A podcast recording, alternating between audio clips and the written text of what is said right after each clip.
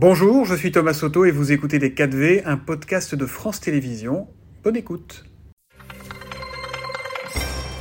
Bonjour et bienvenue dans les 4V, monsieur le procureur de la Cour pénale internationale. Ça fait euh, presque huit mois que la Russie a attaqué l'Ukraine. Est-ce que vous avez ce matin la certitude, Karim Khan, les preuves que ces crimes, que des crimes de guerre ont été commis par l'armée russe là-bas? Ces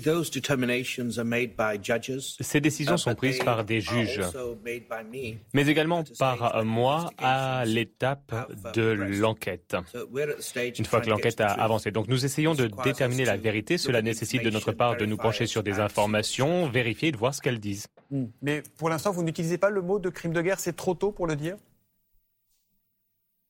Je l'ai dit publiquement. Nous avons des informations uh, qui nous laissent penser que des crimes de guerre ou des crimes contre l'humanité ont pu être commis. C'est la raison pour laquelle nous sommes présents sur le terrain. Voilà pourquoi nous parlons avec les victimes, nous travaillons avec les Ukrainiens, nous essayons de travailler avec la Fédération de Russie et d'autres partenaires afin d'établir la vérité. Voilà l'obligation de, euh, de tout enquêteur et de tout euh, procureur professionnel. La question que tout le monde se pose, Karim Khan, c'est Vladimir Poutine sera-t-il jugé un jour? Est-ce que vous avez une réponse à cette question? Vous savez, nous n'avons pas des enquêtes avec des uh, cibles. Nous ne commençons pas avec une personne pour ensuite essayer de trouver des preuves. Non, une uh, chose est claire. En vertu du statut de Rome qui a créé la Cour pénale internationale, toute personne a des responsabilités personnelles. Qu'il soit un général, un chef de gouvernement ou un soldat sur le terrain, toute personne euh, pouvant utiliser une arme à feu pourrait, en vertu du statut de Rome, être tenu de rendre des comptes si des crimes sont commis. Et nous sommes là pour nous assurer que le statut de Rome euh, ne se cache pas à La mais vit pour les personnes en Ukraine et aux quatre coins du monde. Vous participiez hier soir à la nuit du droit au Conseil constitutionnel. Robert Badinter est, intervenu euh, pour dire que personne n'ira chercher de fait Vladimir Poutine au Kremlin. Mais est-ce qu'il faut aller chercher ses complices. Est-ce qu'il faut délivrer des mandats d'arrêt pour aller chercher les complices de Vladimir Poutine aujourd'hui? Le problème, c'est l'exécution de ces mandats d'arrêt. Uh, Cela euh, requiert une coopération internationale euh, généralement. Uh, Il est important de voir ce qui se passe, savoir qui sont les responsables, et ensuite les juges indépendants de la Cour pénale internationale uh, décideront si des sanctions s'imposent il, faut se concentrer sur la vérité, pas sur les personnes qui pourraient être arrêtées. Et le reste du processus judiciaire suit. Nous avons de formidables exemples de justice internationale. Des chefs d'État, y compris des euh, chefs d'État en service, euh, se sont remis à la Cour pénale internationale.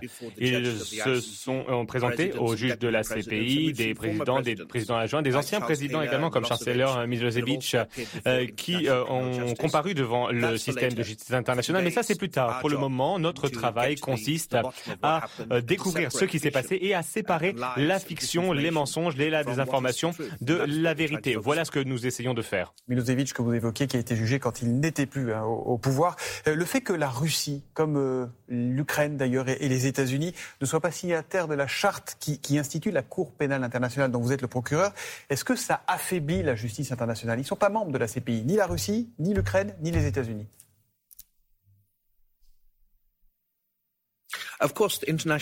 Bien sûr, la justice internationale est plus robuste lorsque plus d'États partagent ces valeurs. Nous avons 123 États aujourd'hui qui sont partis au statut de Rome.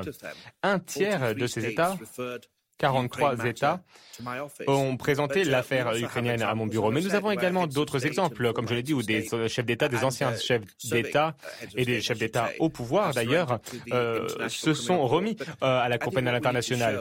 Ce que nous devons montrer, c'est que la compétence que nous avons, de par le fait que l'Ukraine a accepté la compétence de euh, la Cour, n'est pas simplement une parole. Ce ne sont pas des paroles en l'air. C'est quelque chose qui a de la valeur pour les personnes qui se cachent dans des refuges, qui ont peur de l'avenir. Et je pense que cela peut avoir un impact et c'est notre responsabilité collective de le mettre en œuvre. Et en même temps, euh, hier soir encore, Volodymyr Zelensky, le président ukrainien, demandait fermement la création d'un tribunal spécial pour les crimes d'agression qui ne serait donc pas la Cour pénale internationale, sans rentrer dans un débat trop, trop juridique. Euh, il dit aujourd'hui on n'a pas un cadre institutionnel, on n'a pas ce qu'il faut pour juger ce crime d'agression. Vous êtes d'accord avec lui là-dessus? Le statut de Rome a quatre euh, crimes le génocide, le crime contre l'humanité, le crime de guerre et le crime d'agression. Le crime d'agression a été défini par les États, y compris la République française, l'Allemagne uh, et bien d'autres et les autres États de la CPI. Pour moi, la définition qui est convenue doit s'appliquer. On ne change pas de définition parce que c'est pratique. Nous devons uh, appliquer le droit contre euh, d'autres personnes tel que nous sommes prêts à l'appliquer contre nous. C'est un principe de base d'équité qui est facile à comprendre. La Russie est l'agresseur, il n'y a pas l'ombre d'un doute, il n'y a pas l'ombre d'une discussion sur ce point-là. Mais la Cour pénale internationale s'est aussi saisie de, de crimes de guerre qui auraient pu être commis par les Ukrainiens. Est-ce que ça complique votre travail avec les Ukrainiens? Nous cherchons la vérité. Lorsque j'ai fait ma première déclaration, le uh, jour après l'invasion, le 24 février, j'ai dit que toutes les parties au conflit ont des responsabilités uh, clairement établies. Il est important de répéter ce message encore et encore et en parallèle, ma responsabilité consiste à euh, concentrer les ressources sur les pires crimes commis, peu importe la partie au conflit qui en est responsable. Hmm. Euh, est-ce que la justice peut être équitable et peut parler quand les armes, elles, parlent encore, quand elles ne se sont pas tues? Il viendra quand le temps de la justice? On peut avoir une équité de la justice. Uh, Il est important surtout de savoir que le tribunal spécial euh, pour l'ex-Yougoslavie a été créé avant Srebrenica, avant la paix. Le droit à cette qualité de l'indépendance des juges, le professionnalisme des équipes et réellement l'endurance et le uh, courage des victimes qui, même face à des situations difficiles, grâce à un uh, soutien de la solidarité, le soutien des États et leur professionnalisme, peuvent faire émerger la vérité. Et ce qu'il y a de formidable dans une salle de tribunal comme ici, c'est qu'on ne peut pas se cacher? Hmm. Euh, vous disiez tout à l'heure sur les crimes de guerre, vous attendez, vous récoltez les preuves, vous instruisez tout ça, ça prend du temps. Euh, si on prend le cas du jeune soldat russe qui a été jugé euh, au mois de mai à Kiev après avoir reconnu avoir abattu un homme de 62 ans, un Ukrainien, il a été condamné presque instantanément pour crime de guerre, ce, ce soldat russe. c'est la justice qui passe, ça, ou c'est d'abord un message envoyé à l'ennemi pendant la guerre? Nous n'avons pas condamné qui que ce soit pour le moment. La justice ukrainienne l'a fait. L'Ukraine a son propre régime. L'Ukraine est responsable uh, euh, d'elle-même. Notre responsabilité, bien sûr, est de travailler avec les autorités ukrainiennes. D'ailleurs, j'essaie de travailler avec la Fédération euh, de Russie, uh, mais ils ne répondent pas.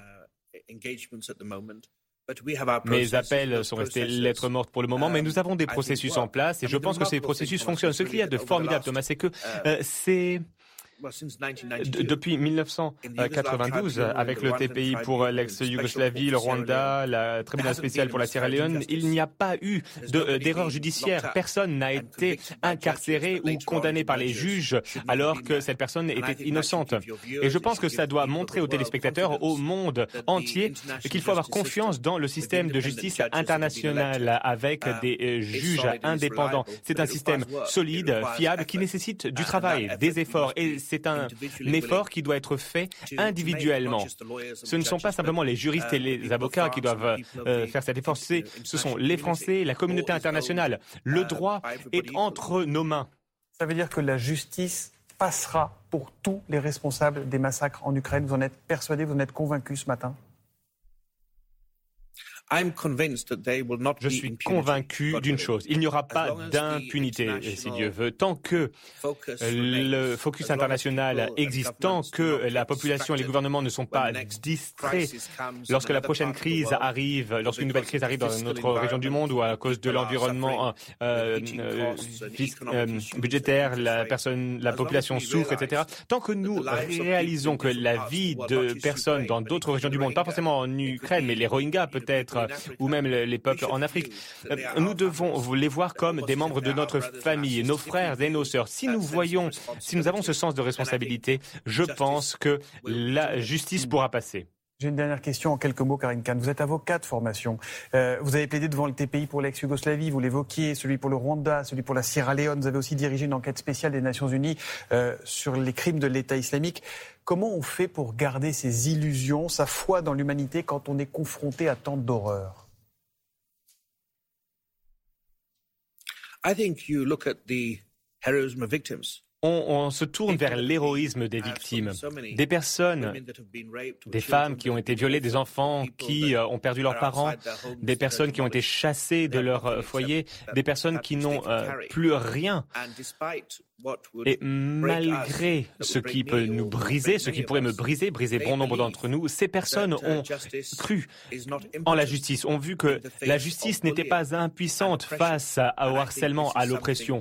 Je pense que c'est quelque chose qui, lorsque l'on se penche vers les victimes, on a de l'espoir parce qu'elles ont de l'espoir. Alors quel droit a-t-on d'abandonner nos convictions? Nous devons associer cette conviction à un dur travail et à de la coopération et voilà ce que l'on essaye de faire. Merci beaucoup Karim Khan d'être venu sur le plateau des 4V ce matin. Je rappelle que vous êtes le procureur de la Cour pénale internationale. Merci également à Tom Viard et à Grace Coston qui ont traduit cette interview. Merci beaucoup.